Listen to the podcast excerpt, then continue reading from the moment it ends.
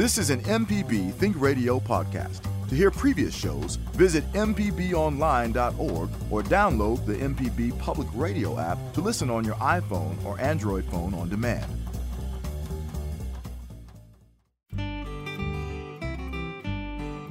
From MPB Think Radio, you're listening to Creature Comforts, the show all about your animals and the animals around you. Kevin Farrell here with Dr. Troy Major, veterinarian at the Animal Medical Center in Jackson, and Libby Hartfield, retired director of the Mississippi Museum of Natural Science. We're often led to believe that nature is dormant during winter. However, a hike through the woods, along a creek, around the edge of a pond in January or February can reveal lots going on in the natural world this time of year. Today, we welcome back our friend biologist Joe McGee to the show to talk about the things he's seeing this time of year. Also, we'll talk about the upcoming Great Backyard Bird Count that happens in February. You can join the conversation this morning by giving us a phone call. The number is 1 877 MPB Ring. It's 1 877 672 7464. Or email the show, send it to animals at mpbonline.org. Here's a reminder if you miss Creature Comforts on Thursdays, it repeats Saturday mornings at 6. So, good morning, Libby. What uh, have you been noticing during these cold days? Oh, there's a lot going on outside and without the mosquitoes, thank goodness. uh, had a great walk yesterday in the woods um, there in the Pearl River floodplain at the Fannye Cook Natural Area. So I hadn't been there for a while since I've been out of town. But uh, wonderful time, and I know I saw a lot of things that Joe's probably going to talk about later, including the chorus frogs. And I thought about you, Kevin, because I think that's one of the ones you've learned yes. to sound to. and uh, there were several colonies going strong. This was probably, I guess, close to noon by the time they really kicked in singing loudly, but and it's a, just another reminder that these amphibians are not maybe uh, they're not as active in the really hot weather as they are in this nice cool weather. They like the winter time. And then uh, one of the things that I've enjoyed for the last couple of weeks that I uh, wanted to encourage our listeners to maybe participate in too is going outside uh, bundle up a little, go outside just a little after dark. Maybe around seven o'clock is when mine are real active. But that's hearing the great horned owls, and um, great horned owls are really cool animals anyway in lots of ways. But um, particularly this time of year, they're what you're going to hear. They're, gosh, I think probably the bird that nests the very earliest in Mississippi. I, uh, eagles are pretty early nesters too, but uh, great horned owls certainly get a jump on things and start nesting. The male. They're called the hooty owl, of course. That's kind of the traditional hooty owl. And the male's call is going to be a low register hoot, and um, you know, with the drawn out hoots. I don't I don't want to embarrass myself on the radio and try to do that, but uh, some people, we've had some guests that were really good at it, haven't we? So, anyway, those hoots, you can listen for that. And uh, the female's a little bit higher hoot. I think it is possible, sometimes people seem to confuse her with a barred owl, so you need to maybe listen online to the two. The barred owl is usually that who cooks for you kind of a cadence. But in uh, she then the female also has a when she is um, ready to court she has kind of a strange bark that sounds very mammalian, more like a mammal than a, a bird to me, but it's a, a, strange little kind of a croaking bark like a small dog might make. And uh, that's when the male, I guess, goes to look for. So, and then after the young are born, so the the um, the breeding and nesting eh, time is going to go on. Um, oh gosh, you know, the, maybe the end of December, January, February in Mississippi, and then late February, March, there are going to be some babies, and they're little puff balls. I mean, beautiful little balls. Uh, the remember the great horned owl is called the great horned owl because he has those ear tufts. But when the babies first start branching, going out popping out of the nest and hopping around the branches, you you won't see those ears on them. So don't be fooled and think that's another species of owl. Those babies are great horned owls. They just don't have their tufts yet. But um, oh, another interesting thing about great horned owls that I recall is reading that. You know, unfortunately, we've heard about so many populations of birds that are on the decline and birds, in, I think, in general terms, have a pretty hard time adjusting to to all the things that humans do to change habitats. Great horned owls are very resilient, and their numbers actually have been increasing as other bird populations seem to decrease. Uh, we think partly because they they're so successful living in different habitats. They're found all over the country, all the way up to the Arctic Circle. They're they're in Alaska, in you know very upper parts of Canada, and they uh, and they can just eat anything. I mean, they can eat carrion. They prefer rabbit. That's their you know they like rabbits and squirrels and rats. So that's good for us that they like to eat rats, but they will eat insects. Any larger insect they'll grab, uh, frogs, snakes, and they're not above getting a little roadkill if, if they need to do that. And great big birds. It's amazing if you really see one up close. They're they're bigger than a, a red-tailed hawk, way more, and um, anyway, it's a, it's a bird worth listening for, and then when you've heard them, uh, it'd be worth the effort to start looking for where you might find them. And they're not. It's not uncommon to see them during the day, and even hunting during the day. This is Creature Comforts on MPB Think Radio. As usual, Dr. Troy Major is with us this morning. Dr. Major got a couple of emails here for you. This first one says, uh, recently adopted a dog from the pound. She's a mixed breed, but definitely has some hound in her. She seems to have a body odor. I've heard that some dogs just naturally have a strong smell. How often can I bathe her? It's a great question, and a lot of the hounds do have uh, some different body odor than some of the other dogs. I would say limit that to at the most every two weeks as far as the bath. Any more than that, uh, you start to uh, you know dry the skin out and cause some issues there. All right, this one here says I have a cat, Sheba, who's quite mean. She often will rub up against me and act like she wants to be petted, but when I do so, she will immediately attack me. I don't understand why. Additionally, when I'm sleeping, she'll attack me if my arm is hanging off the bed. Is this a way of her playing and showing affection, or am I neglecting her in some way? Another great question. uh, one of the things that uh, I see is where cats are raised as kittens with no siblings, maybe nursed on a bottle. Uh, they don't learn the fact that hey, if I bite somebody, uh, I'm going to get bitten back.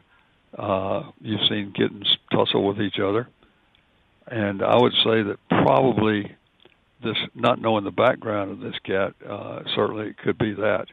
Uh, and this is very difficult to to correct because uh, I saw a cat uh, yesterday that uh, they had gotten the cat from between the wall. It had fallen in the wall as a kitten uh, between the uh, masonite or whatever type boards that were there.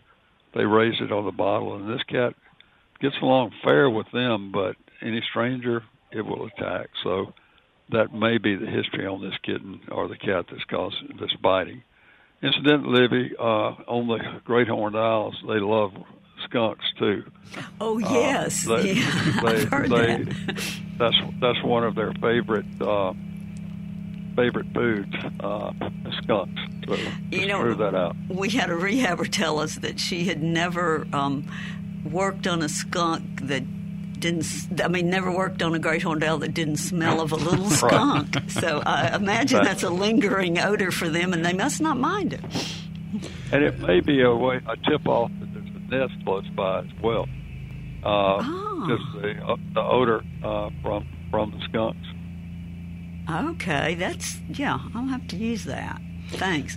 You- You're back to the uh, the cat issue. I've found that you know cats like getting their head scratched or petting or that sort of thing. But to me, I've noticed that when they have had enough, they've had enough, and you really, uh, as you get to know a cat, need to kind of recognize how far you can push it. Because I, you know, my brother's cat especially, he'll let you, you know, pay attention to him. But like I said, when he's through with it, uh, if you keep on scratching or whatever, he's liable to, you know, paw you or that sort of thing. So Right. um, it might be a matter of just getting to know this cat a little bit better. And uh, the same thing about attacking. I know that my cat sometimes will attack my feet in the bed. You know, um, and sometimes it's like, okay, if they if I were moving around, I could see that, but I'm just laying here still. But all of a sudden, you know, he'll pounce on there. So I think that's kind of just their their nature uh, in in some respects.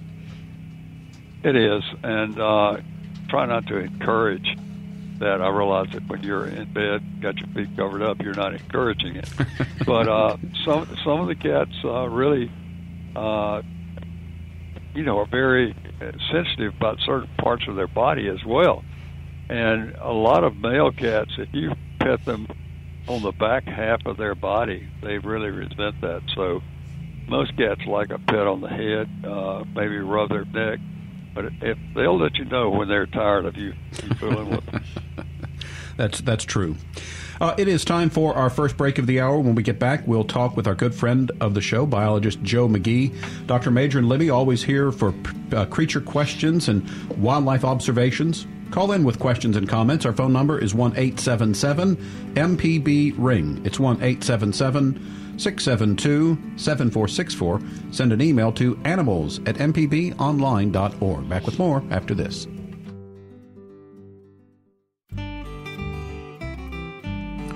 We're back on Creature Comforts on MPB Think Radio. Kevin Farrell here with Dr. Troy Major and Libby Hartfield. If you want to join our conversation today with a question or comment, you can call us at 1 877 MPB Ring. It's 1 877 672 7464. You can email the show as well. Send it to animals at mpbonline.org. Our guest for today is our friend biologist Joe McGee. Good morning, Joe. How are you doing this morning? I'm doing fine.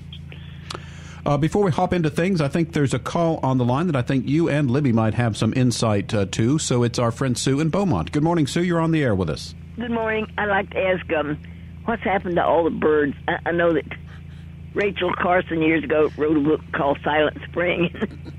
I, just wonder uh, is the, is the bird population down so far that that they're never coming back? Because I've got some wild bullace vines out back of the house, and there used to be all kind of birds that would flock there to eat those wild grapes. And this year I haven't seen a bird, heard a bird. I know this freezing weather's probably got them, uh, you know, stopped for a while or something. But what happened to the birds?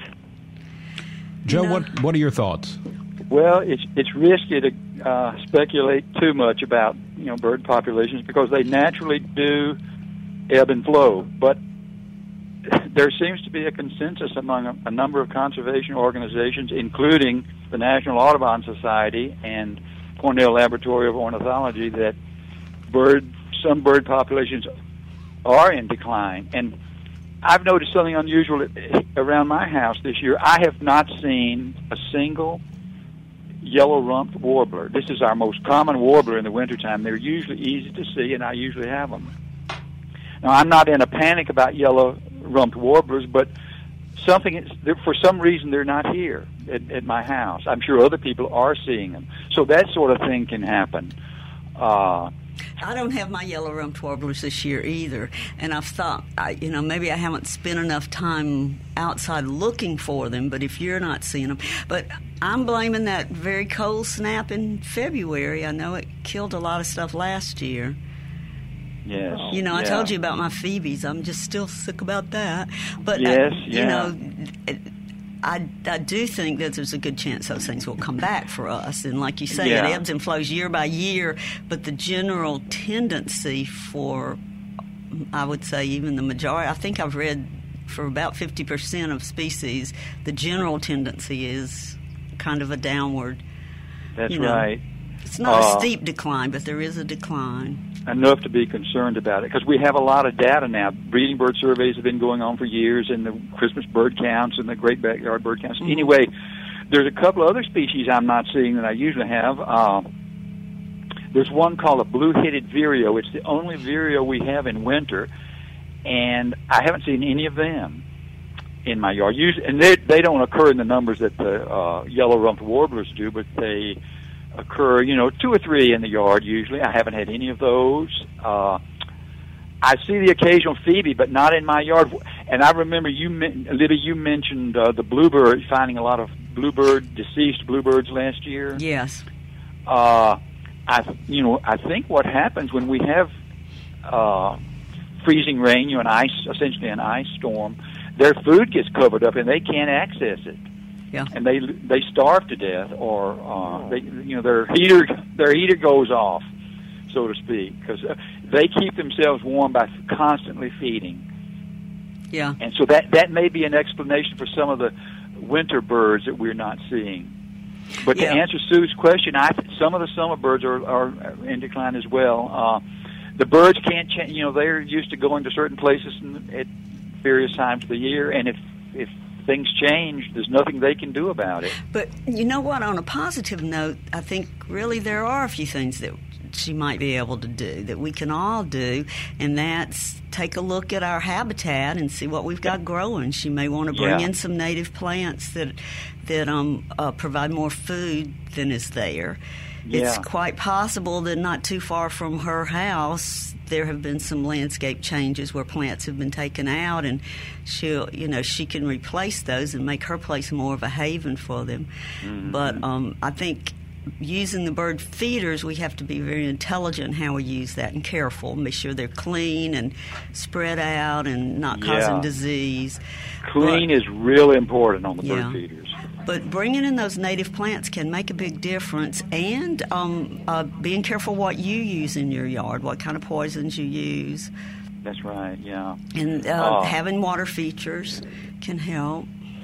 especially sometimes we forget that the birds do need water in the wintertime and it's not a big issue in the south but the water can freeze over Mm-hmm. uh, and they can't access it so uh, when we have weather like we're having now actually it wasn't all that cold here this morning i think it was about 30 degrees outside when i checked Yeah. this morning but uh, so the ice has already melted but sometimes it freezes the bird bath freezes solid and i have to break the ice and, and provide some water for them Yeah, that's, that's very important. Yeah, and then last February it certainly was an issue, and that that may have been part of the contributing factor to those birds that died that they were having a hard time accessing water. That's right. Yeah, it was rough on them. It's just rough. Sometimes they themselves become coated with ice. Uh, they're out. You know, they're out in the elements, and that's where habitat would come in. These little yellow rump warblers like to find really thick vegetation to roost in. Yeah, There's a magnolia tree in my yard, a big old magnolia tree, and that's where I used to always see them go late in the day, around you know just before sunset or maybe an hour before sunset. The yellow rumped warblers would flock to that magnolia tree, and that's where they roosted, and that provides a lot of um, covering. You know, if we have precipitation. and there seem to always be those little bugs in the winter in a magnolia Mhm. tree. Yeah, yeah, that's right. All right, uh, Sue, we appreciate your calling in this morning. This is Creature Comforts. We're going to be visiting this hour with one of our good friends to the program, uh, biologist Joe McGee. So, Joe, uh, let's talk about some of the birds you're seeing this winter, maybe the familiar birds that some people might be uh, familiar with. Yeah, I uh, I feed the birds as, as a lot of bird lovers do, and I'm seeing the usual suspects coming to my feeders. I have uh, probably 30 or so American goldfinches. I have a pair of tufted titmice coming. I have several Carolina chickadees. These are all good feeder birds. I have uh, a pair of red-bellied woodpeckers that come and take the black oil sunflower seeds. I even have some crows. I, I, I'm uh, very tolerant of crows. A lot of people are not, but you know they, they can be a pest. But I have about half a dozen that come, and I put out some food for them on the driveway, and they are very wary. I put, they know I'm going to put it out. I scatter some food for them, then I go back inside, and almost instantly I can look out the window, and there they are uh, feeding on the driveway. I have mourning doves. I don't know if I mentioned it. I have mourning doves coming uh, to my feeders. Red-winged blackbirds. I have probably about 35 red-winged blackbirds coming, uh, and they always seem to have a hearty appetite. I have a, probably one pair, maybe two pairs of Carolina wrens coming to my suet feeders, and they'll also peck around in the seeds, getting crumbs that other birds have left. But I have another wren I'd like to mention.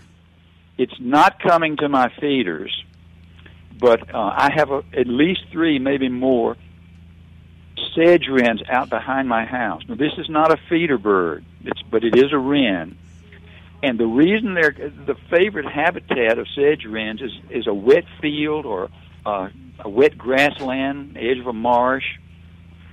And behind my house, it's very, very wet right now. It's been wet for over a year because we've had excessive rainfall. Although the rainfall is a little bit below normal this Jan- so far this January, but the hay could not be cut in this area last summer because it was so wet. And the side effect of that is I now have good sedge wren habitat. I wouldn't wish sedge wren habitat on anyone, but I've got it now. Uh, and I can go out and make the, the I can imitate the sedge wrens pretty well. They go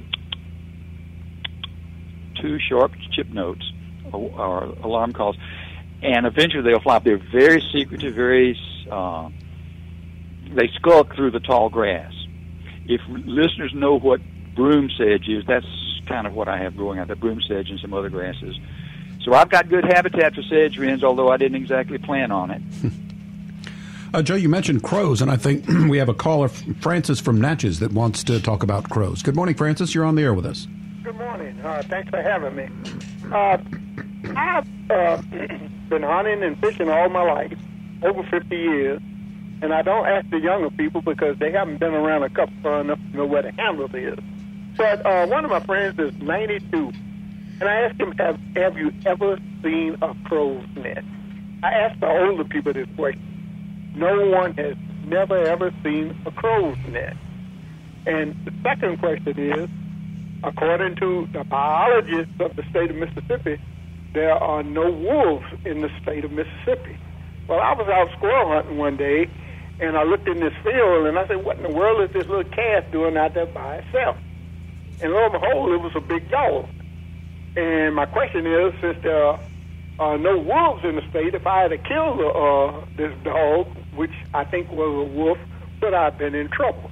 And my third question I got is, I got feeders out for the birds. Well, I cleaned it, uh, and I put feed in it, but the birds aren't coming around.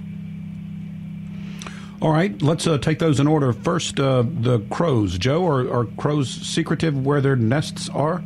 They certainly are. I've only seen a couple of crows' nests in my life. Uh, I haven't really put forth the effort to see where they nest. You know, if I would watch the crows during the nesting season and be persistent about it, I could probably see where they're going. But they are definitely secret. They, they they're smart birds. They at least they have a reputation for being smart, intelligent birds. Uh, so it's not surprising that few people have seen crow's nests. But I have seen a couple, and they become very very upset if you approach it. Uh, they're very uh, protective of their nest. So that's that's that question. Then there was one about wolves. Right. Uh, I'm not necessarily the person to answer a question about wolves, but I do know a little bit about them. I, I doubt that what that the animal that he saw was a wolf. It was probably a coyote or a dog coyote hybrid. I'm, but I'm not sure. I'm not the, really qualified to talk about wolves. The southeast had a uh, a native wolf years ago. It was called the red wolf.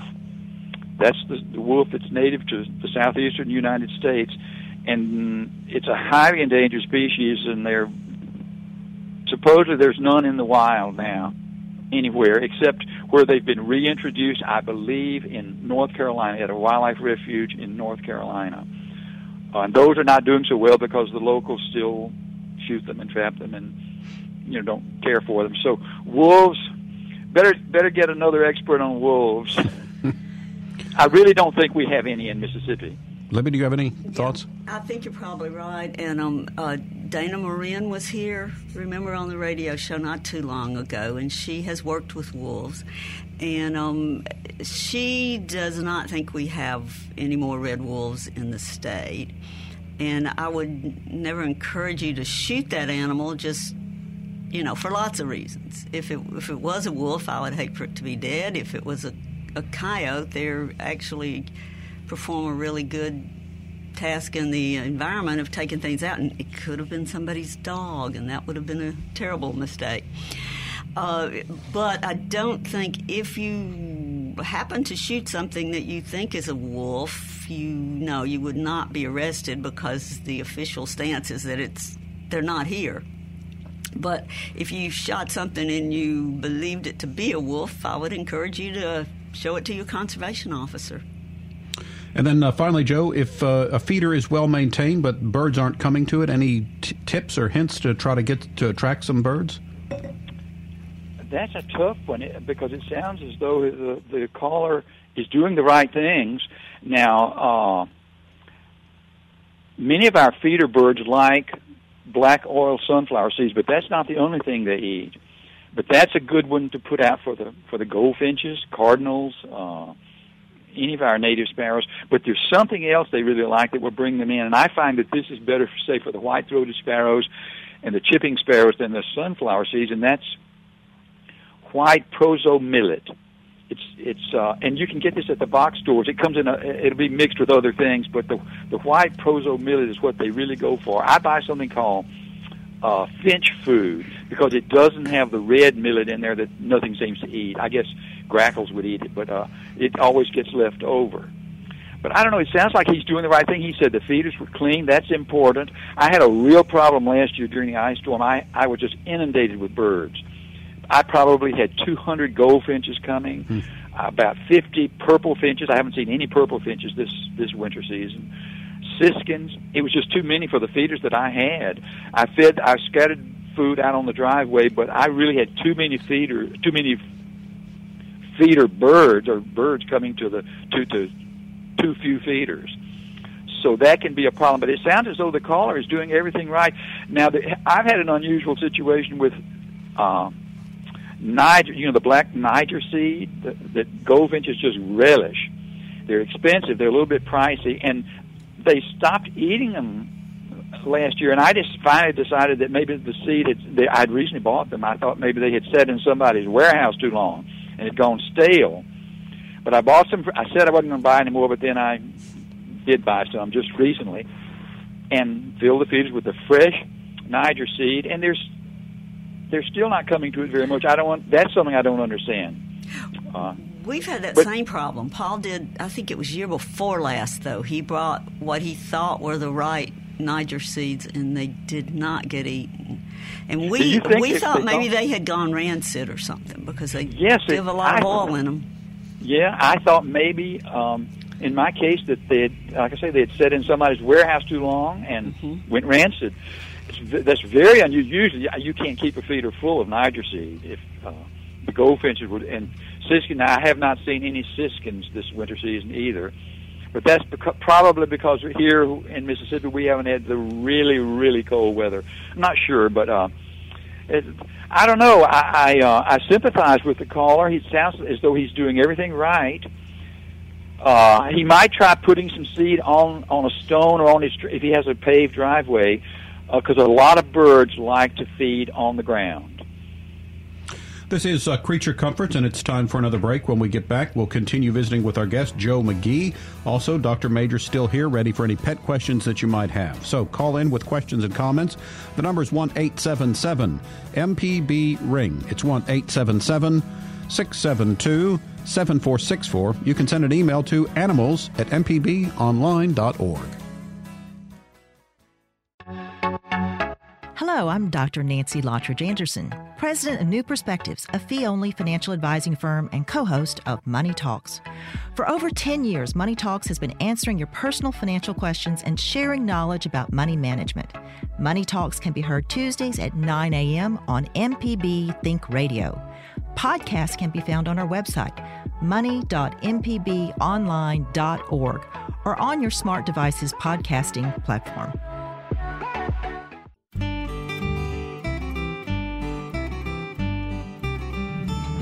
Kevin Farrell here with Dr. Troy Major, veterinarian at the Animal Medical Center in Jackson, and Libby Hartfield, retired director of the Mississippi Museum of Natural Science.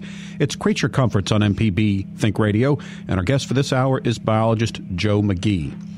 Uh, so, Joe, we want to talk about the uh, great backyard bird count, but first we got another caller on the line, so we say good morning to Rachel in Eupora. Good morning, Rachel. Go ahead. It's your turn. Good morning. Uh, I would love to hear somebody talk about the screech owl in Mississippi in particular there and I would like to know about their size uh, and and weight and uh, maybe how many there are in Mississippi and also would love to hear somebody talk about what this owl sounds like. I think I heard one one time, and it was not a screech.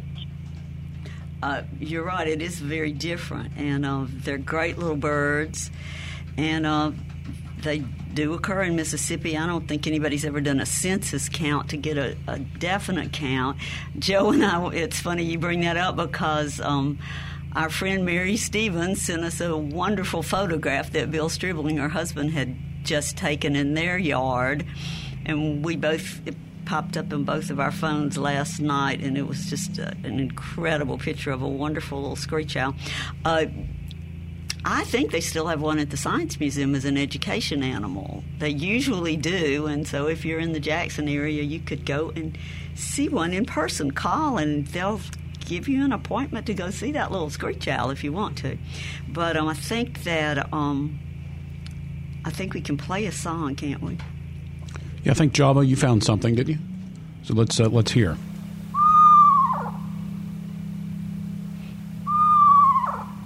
There you go. uh, Joe, what can you tell us about screech owls? Yeah, that. Well, first of all, I'd like to uh, compliment Java on bringing that. That's that's what you. That's one of the sounds you'll hear when you hear a screech owl. They are as as Libby mentioned. They, there probably has not been uh, a detailed study of screech owls or their numbers, the numbers of screech owls in Mississippi, but I think they are common, fairly common. And by common, I don't mean they occur in flocks. Obviously, they're up the food chain, and the higher you get the food chain, the less likely something is to flock, it seems.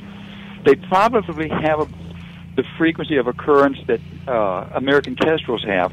They're widespread. They occur in all kinds of habitats, provided great horned owls and barred owls are not around. Great horned owls and barred owls will prey on screech owls. So you, if you have the larger owls, you may not have screech owls. Uh, oh, and then I, I just looked up in the book, Joe. They're only six ounces, a little tiny guy, hmm. about eight eight inches tall and about six ounces is all he yeah. weighs. So you can see if wow. he's flying at night, is the same time a great horned owl is flying he can't resist that. I'm sure. It's yeah. It's our small. It's the smallest owl that occurs in Mississippi. I was going to mention a few years ago. I did uh, amphibian surveys on a, on a uh, previously laid out route, and I would often hear screech owls.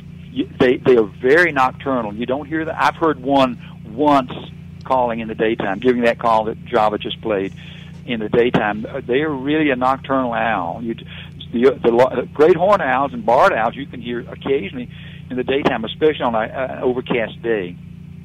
Another thing about screech owls that's interesting is uh, they are cavity nesters, and you can go online and find the uh, dimensions for a screech owl nest box and install one. I put one up one time in Jackson at, at some relatives living in West Jackson. I had in the summer I had was house sitting for these folks and had heard screech owls and saw them ra- uh, raising a family, and I knew they were cavity nesters, so I put a nest box up for them, and sure enough, uh, for several years they had screech owls coming to this nest box. I believe the photograph that Mary Stripling posted on this bird was of one roosting in a nest box. Yes, uh, it was. Yeah. All right, uh, Rachel. Really interesting little birds. Very popular with with owl lovers. Yeah, check with the museum and, and see if you can go by and see one, Rachel. Thanks for your call. This is Creature Comforts on MPB Think Radio. Our guest today, biologist Joe McGee. So, Joe, the uh, Great Backyard Bird Count is coming up in uh, mid to late February. If you could kind of remind us of, of, what a bird count is and, and what the why they have them.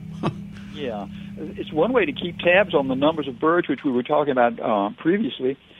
Uh, the Great Backyard Bird Count is perhaps the easiest one to do. It's e- easier than a Christmas bird count or a breeding bird survey in that you can just step outside and count the birds in your backyard, literally, as the name suggests. Or you can go anywhere, go to a park or a natural area that's nearby. Uh, the dates this year are February 18th through the 21st. You can count on any of any or all of those days if you want to, and you can count as long as you want to. I believe Audubon and Cornell recommend that you count for at least 15 minutes, you know, to get a, an idea. And probably a half hour would be better, and a whole hour would really be better. And you could count in the morning and then again at night, and each of those would be a separate count. You just literally go out, and identify the bird you're seeing, and uh, keep a tally of it, and then you uh, report your results online. There's you go online to uh, birdcount.org, and there's a form you can fill out. It's all very very easy. It's the easiest count I can think of. And it's a great count to do with families. It's something Yeah. that kids can easily do. Yes. If you don't have a bird book, you can pull pull something up online and identify what you're seeing. If you have any questions about what you're seeing, That's right. This this website that I mention almost every time is allaboutbirds.org. That's the Cornell website. It's really good. You just type in the bird species uh, that you want identified, and it pops up. Or you can type in the description, and uh, suggestions of what you've seen will pop up. And yeah, I think that uh, either when you're doing it on your own or with your family, I think the idea of you know having the the bird book and and you know doing the detective work to try to figure out what you're seeing uh, might be kind of fun. So again, if you, you are are interested, it's uh, from February 18th to the 21st, and I think you could probably find more information about it at birdcount.org or just type in Great Backyard Bird Count uh, in a search engine, and you'll get some uh, information. Back to the phone lines we go. Sorry, Joe, go ahead. Uh, did you say February 13th or? I'm sorry, it's 18th through the 21st. My bad. So yeah, Right, February 18th uh, through the 21st. We've got uh, Exactly. Kathy and Brandon is up next. Good morning, Kathy. You're on the air with us. Hi, Kathy. Are you with us? Yes. Hey, can you hear me? Sure. Go ahead. Um, my my question is: Is it time to put out the finch feeders? Yes, with a with an exclamation point. Oh, Yes. good. yeah, I good. I, I have began to of them. I began to see goldfinches after right after Christmas. Just two or three showed up, and they'll eat the sunflower seeds. And then I uh, recently put up some uh, Niger feeder for them. But yeah, I, goldfinches are here now. Okay, I'll get them out. Thank you. Thanks, Thanks for calling in today, Kathy. Uh, let's uh, stay on the phone lines. It's Kathleen from Osaka is up next. Good morning, Kathleen. I'm beginning to think I, I'm beginning to think I've got uh, what they call snake bit. Are y'all hearing me? Because it's all staticky. Go ahead. Okay. Uh, this last week, I have come to the conclusion that I definitely have hogs, wild hogs, coming on my property. And night before last, they were right at my back door. They have nudged up and dug uh, about an area about uh, 75 by 150 feet. And out in my little round field where I wanted to put a garden in, um, it's about maybe a quarter or an eighth of an acre is, as they say, toe up. So I don't know how to keep them out. I was thinking about putting a fence in, but I'd have to go maybe cinder blocks, which is expensive. And uh, how high do you have to go to keep them out? Uh, Kathleen, you probably need to contact the Department of Wildlife Fisheries and Parks. They have people who, I think I can safely say, specialize in dealing with wild hogs. It's a real issue now all over the state. This is a non this is a real good example of what happens when a non-native species goes wild or you know becomes too prolific. Uh, you're going to need some help with this. They uh, there are people with wildlife fisheries and parks who who trap the hogs. Now, that's one thing they can do. It, it- and once again, this is an area that I I mean I've I've seen them trapped and seen the traps and uh, and so forth, but I'm not an expert at, you know on wild hog removal or dealing with them. Does does that does that help you at all with what I've just said? Well, it just confirms what I got to do. Uh, I know it's going to be an ongoing problem. One of the guys asked me, "Well, do you have a gun?" I said, "Well, yeah." He said, "Well, get out there and shoot them." I said, "I'm only five three, and I I don't think I weigh 150, but." Uh, this would be very difficult for me to do, r- walking or running with a cane and all like that. you Yeah, know? you don't. Yeah, Yeah. you don't need to tackle this yourself because it's at night and they're big and strong, and the traps that you have to trap them in are have to be big, tough traps. And if you did trap one, you don't want to have to deal with it. Yes, You it- gotta be able to- This is a major thing. You, you will need some help with this. I might mention something. Uh, I was checking some pools I know about yesterday for salamander eggs. Normally, these pools are clean, uh, like tea. You know, they're transparent, and one of them is very muddy. And I don't, I didn't see any tracks around it, but I wondered if wild hogs had muddied that up. So I I, I don't know why it was so muddy, but but the, wild hogs are a real problem. They impact our, a lot of our native wildlife, uh, and you need to try to get some help from the Department of Wildlife, Fisheries, and Parks on this. Yeah, Kathleen, this is definitely something that is on their radar. So I think if you call uh, the folks at uh, Wildlife, uh, they will be able to help you. Uh, that's because this is, uh, we've actually talked about this on the show before, but this is a real problem. They are dangerous animals, and so I think you do need to get some professional help uh, with that problem. It is time for the last break of the hour. When we get back, we'll spend a few minutes talking about amphibians, some of the frogs that you might be seeing this time of year with our guest, Joe McGee. Still time to work in a question or two at 1 877 MPB Ring. It's 1 877 672 7464. Email the show, send it to animals at mpbonline.org. Hey, this is Larry Morrisey with the Mississippi Arts Commission. I'm one of the hosts of the Mississippi Arts Hour, the arts interview show on Think Radio. Each week, myself or one of my fellow hosts bring you in depth interviews with different creative Mississippians. We talk with visual artists, musicians, writers, as well as people who help bring the arts to their communities. We hear about how each artist learned their craft and get some insight into their creative process. You can hear the Arts Hour every Sunday at 5 p.m. on Think Radio, or listen anytime by subscribing to the show through your favorite podcasting app. You're listening to Creature Comforts on MPB Think Radio. Kevin Farrell here with Dr. Troy Majure and Libby Hartfield, and our guest today is biologist Joe McGee. So, Joe, we got uh, probably five or six minutes left, so we could touch on uh, frogs. What uh, types of frogs and uh, maybe toads are active in this early part of the year? Yeah, this is the time of year when the amphibian breeding season begins, at least for some species. Not toads.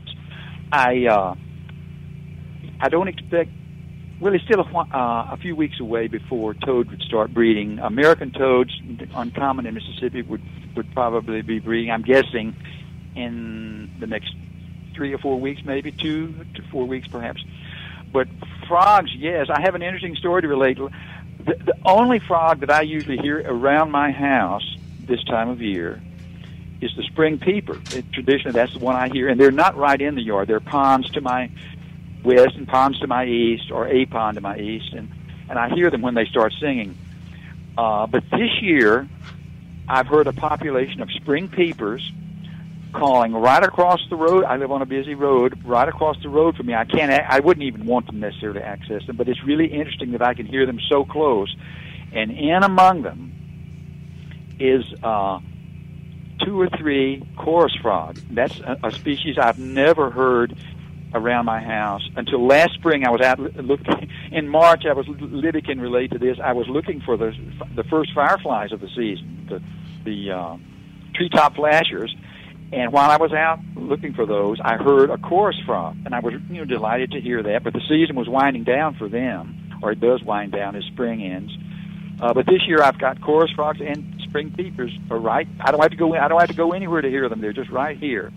But when I do drive to some locations, I know I uh, hear loud, multi-voice choruses of of uh, the chorus frogs and spring peepers in my neck of the woods anyway, East Mississippi, Central Mississippi. They're virtually ubiquitous on mild, wet nights. Now we won't hear very many tonight. The peepers might call right around sunset and call until it just gets too cold for them. But first part of next week, I think it's going to be warmer and rainy, and that'd be a good night to listen for spring peepers and to listen for chorus frogs and even southern leopard frogs. Those are the three most easily observed frogs or, or most easily heard frogs uh, in Mississippi this time of year. Yeah, we heard chorus frogs yesterday on the Pearl River, right in the middle of the day, even. Yes, they they they're one that will call in the daytime for sure. Yeah, I'm glad you mentioned that. Uh, when you were talking about them earlier at the Fannye Cook Natural Area, mm-hmm. you heard them in you heard them in the daytime, right? Yes, yep. That was at right at noon. Yeah, that's a point I wanted to to mention because uh, some folks maybe want to watch TV at night. although I can't imagine that, but uh, uh, but yeah, you could hear the chorus frogs uh, calling. Uh, not every day. I doubt you'd hear them today it's kind of cold, but I don't know. It's going to warm up later and not be so cold tonight. So maybe you may be able to hear them even today. Yeah, because it was it, it was pretty cold out there yesterday. Yeah, but that's yeah. what we thought. Okay, they've waited till the heat of the day to call. Yeah, which was and still I, only maybe 36, 38, I think. Mm-hmm. Yeah, So, Joe, let's uh, wrap things up by talking about your recent salamander sightings. Uh, yeah, and of course Tom Mann is the salamander person to go to, the salamander expert. But I, but I have an interest in them, uh, and I went out uh, Thanksgiving night. If you recall, Thanksgiving was fairly warm for you know for that for for November, and it was raining. And I found a species that had not been documented in Newton County before. It's called the mole salamander and I found another one, another mole salamander uh, recently. Uh, I don't remember the date right now, but uh, but in January. So that's kind of exciting. I also have found the spotted salamanders, which uh, Tom helps rescue on the Natchez Trace this time of year, and uh, marble salamanders. Marble salamanders; those are the beautiful black and white ones that um, that you can find. They're the they're the salamander that I grew up with. You might say the, they were the first one, salamander I knew anything about. Uh, but you, salamanders, are, of course, are silent. They're not like uh, frogs, so you're going to have to be a little bit proactive. And by proactive, I mean watch what's in the road in front of you when you're driving on a rainy night. They are they are no match for uh, a tire. uh, what uh, what are amphibians uh, eating this time of year when it when it's so cold out? Uh, you know, no matter how cold it gets, there are invertebrates around. When I'm out listening, go to a, say a marshy area to listen for and hopefully photograph some frogs. Inevitably, I get by. I am I'm not necessarily bitten by, but I get approached by one or two mosquitoes. Hmm. So insects and other invertebrates are around. Uh, they're less noticeable, less of a problem for us humans this time of year, but they do find uh, food uh, you know, on the ground, in the leaf litter. Uh, there's there's a good bit for them to eat if the habitat is reasonably intact. We're about uh, out of time. Just a, uh, a, time to remind folks about the great backyard bird count that we talked about earlier in the hour. It is February 18th through the 21st this year. Would be a great way to, for you and maybe your family to get out and enjoy nature and help out on this uh, citizen science project. Uh, for more information and to report things, if you do participate in the bird count, you can go to birdcount.org, or as I suggested earlier, uh, just type in "Great Backyard Bird Count" in any sort of search engine, and you'll get what you're looking for. I'm sure. Creature Comforts is a production of Mississippi Public. Oh wait, uh, Libby Uh, real quick, we there's something that we'll put on people's radars that's coming up in February. Arbor Day at the Natural Science Museum, Friday, February the 11th, from 10 till till noon, 12:30 actually. All right, and as I said, we'll be able to talk about that more, but it's at least on uh, uh, people know about it now. Creature Comforts is a production of Mississippi Public Broadcasting Think Radio, funding provided in part by listeners. If you want to hear today's show or previous show, you can find it at mpbonline.org slash creature comforts or subscribe to Creature Comforts podcast using your favorite podcasting app. Our show was produced by Java Chapman, and our call screener today was Liz Gill. So for Dr. Troy Majure, Libby Hartfield, and our guest Joe McGee, I'm Kevin Farrell. Stay tuned because up next it's AutoCorrect. We'll be back next Thursday at 9 for Creature Comforts, heard only on MPB Think Radio.